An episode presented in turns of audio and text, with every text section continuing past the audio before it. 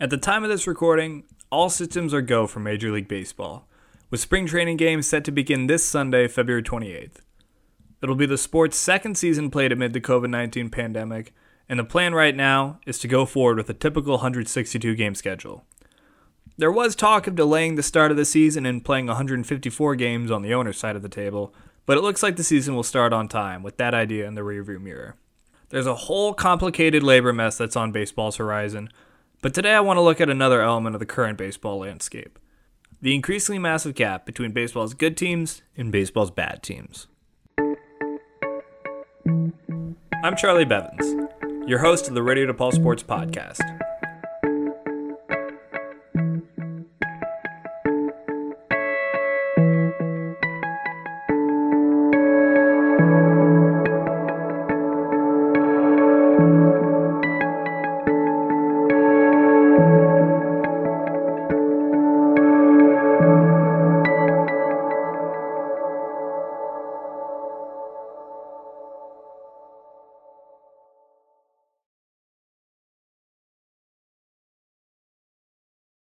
It's no secret that MLB's problems are vast.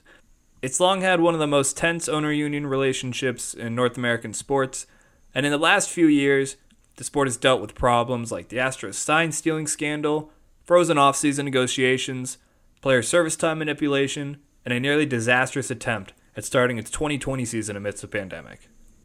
But there's one set of issues that has long been of particular interest to me the number of teams electing to be bad. Now, tanking is not a new concept.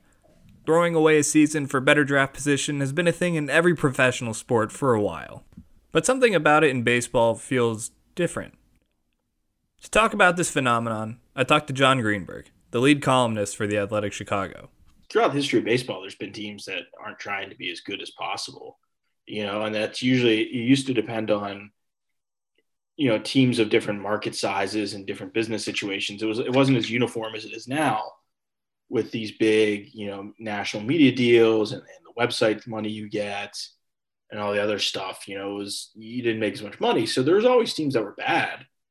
I think you know what's happened now is the kind of boom and bust mentality of rebuilds.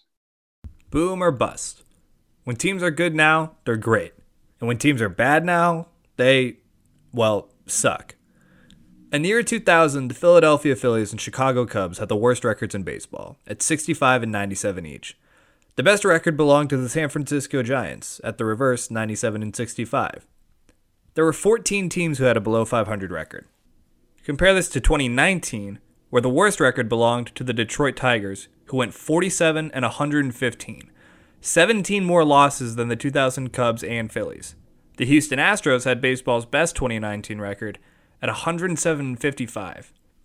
There were 14 teams with sub 500 records, but four of those teams had over 100 losses. On the flip side, four teams had over 100 wins in 2019. That 97 and 65 Giants team from 2000 would have only gotten second place in the AL West, which is what the Oakland Athletics did. The goal of tanking isn't the same in every sport. Yes, ultimately the strategy of losing is to one day be a contender with young, cheap talent. But it's not often that teams start losing so they can get their hands on a specific once in a generation prospect like Zion Williamson or Trevor Lawrence. Still, the goal of losing is to get access into that talent pool of top picks. And if you have a superstar that gets in the way of losing, you can kill a few birds with one stone by trading him for prospects. Now you don't have to pay him, you add to your farm system, and losing becomes a lot easier a draft pick does help, you know, getting a top pick. That's not, you know, nothing to sneeze about. The Cubs got Kris Bryant because of that, you know, that that year. So that is a positive that you can really get a high end talent, a better chance at a high end talent. So that's one, right? It's not Zion, but you know, you are kind of locked into a high end talent. You can really start scouting the top 10 guys, you know, if you're rebuilding top five guys. And it's saving money. You know, you mentioned it before. Saving money is they don't say this outright, but you know, the Cubs, I, I heard, you know, they saved a fortune during that rebuild. I think they paid down a lot of their debt, you know, of the renovations because they saved so much money during that time. Now you also are going to have to factor in you're going to make less money on attendance. And, you know, they were having problems selling sponsorships, like the big time ones, from what I've heard. You know, they were, people were just kind of, I know someone actually who works for a company that that had a big time sponsorship with the Cubs, and he basically just played hardball with them and got a really good deal, you know, during the rebuild. And then of course, since then they're out they're outpriced, but you know they were struggling in some ways with some short term money during that. But yeah, it's it's really just a bit of saving money and getting more money for your draft and getting more money in international signings. There's a lot of different things you can you can do with that. In February 2019, Nationals pitcher Max Scherzer had this to say about tanking. Quote, when there's too many teams that are not trying to win, that poisons the game, poisons the fan experience, and it creates bandwagon fans. If you're constantly just trying to go in this win loss cycle that MLB is pushing, you're creating bandwagon fans, and that's not the type of fan you want to create. You want to create the fans that are following the team year in, year out. End quote. Players don't enjoy this, but these vast competitive chasms have another impact that isn't just the on field product or the fan experience. This affects salaries. For the Associated Press, the average salary has decreased in baseball for the last three years. When there are so many teams that are trying to be bad, it means there are so many teams who aren't spending. And when that happens, off seasons like 2018 happen when stars Bryce Harper and Manny Machado didn't sign contracts until after spring training commenced.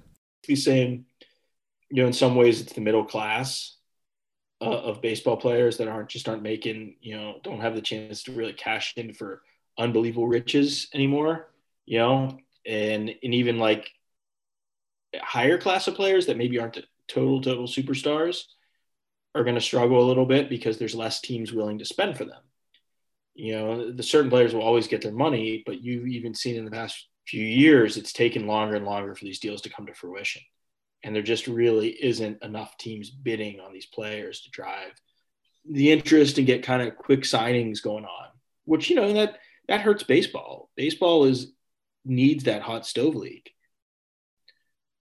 There's always, listen, there's to be teams that are never going to spend, right? Pirates are never going to be big free agent spenders. Padres have obviously shown that they can and will, and that's great. But yeah, what it does, this boom and bust stuff, is it takes out some of the top end teams that should have money to spend, and it takes them out of the equation.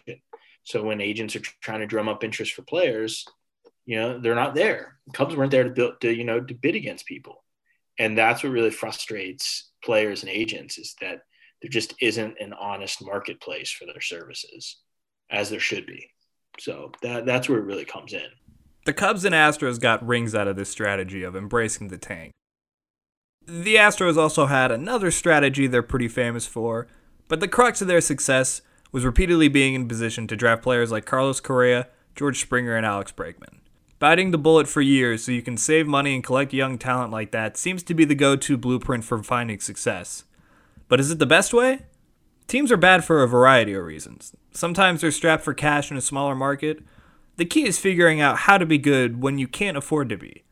That was the story of the Oakland A's and Michael Lewis's Moneyball, and it was the story of the 2020 Tampa Bay Rays, who reached the World Series despite having the third lowest payroll in baseball.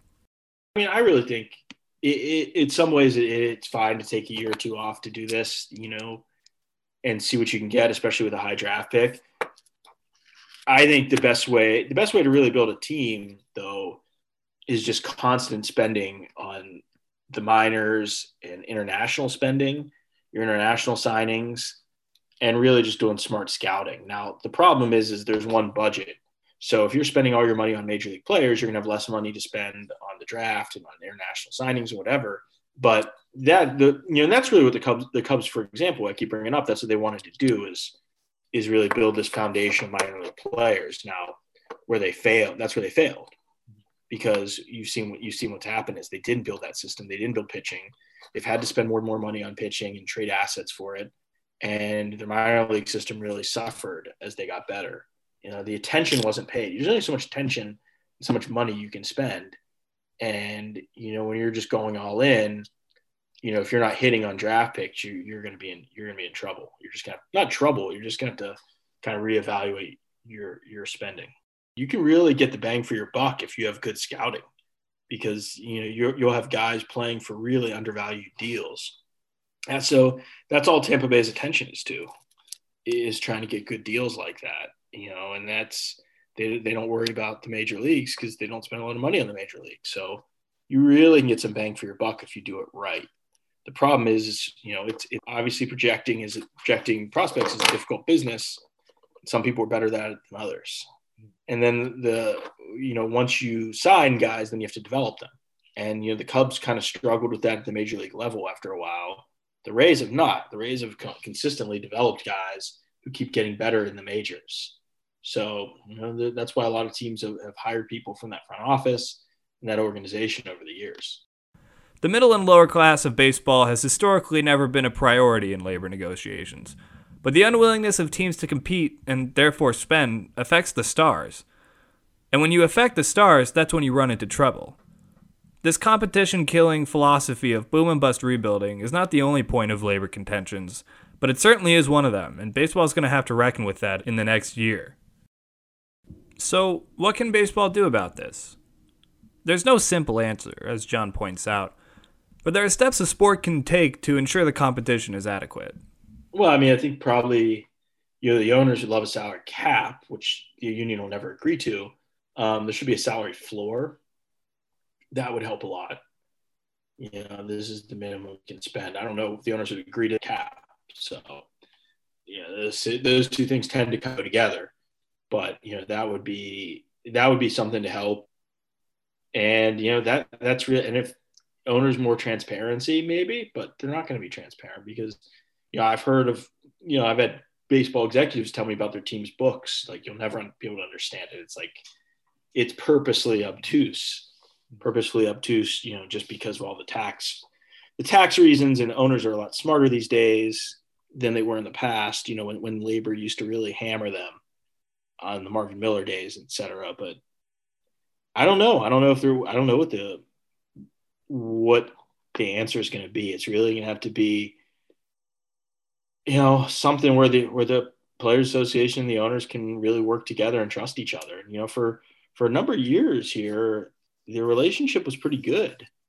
They were getting deals done really well. There wasn't any kind of labor stoppage, and now it's kind of it's changed. There's different owners now. Um, they they want to take, you know, they want to win. They want to win some of these battles against the players that they weren't winning.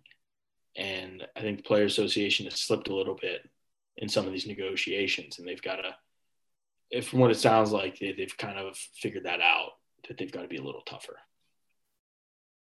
Baseball has a number of issues to sort through that we didn't even talk about today, and it's reached a point that a 2022 work stoppage seems imminent. So, in the meantime, if you're a fan, it's probably best to just enjoy the show while it's still on. Though I wouldn't blame you if you don't want to watch your team lose 100 games.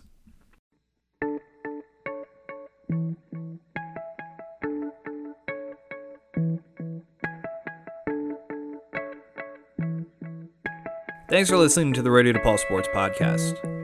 Be sure to check out our other podcasts on this feed and our live programming at www.radiodepaulsports.com. I've been your host, Charlie Bevins. I'll see you next time.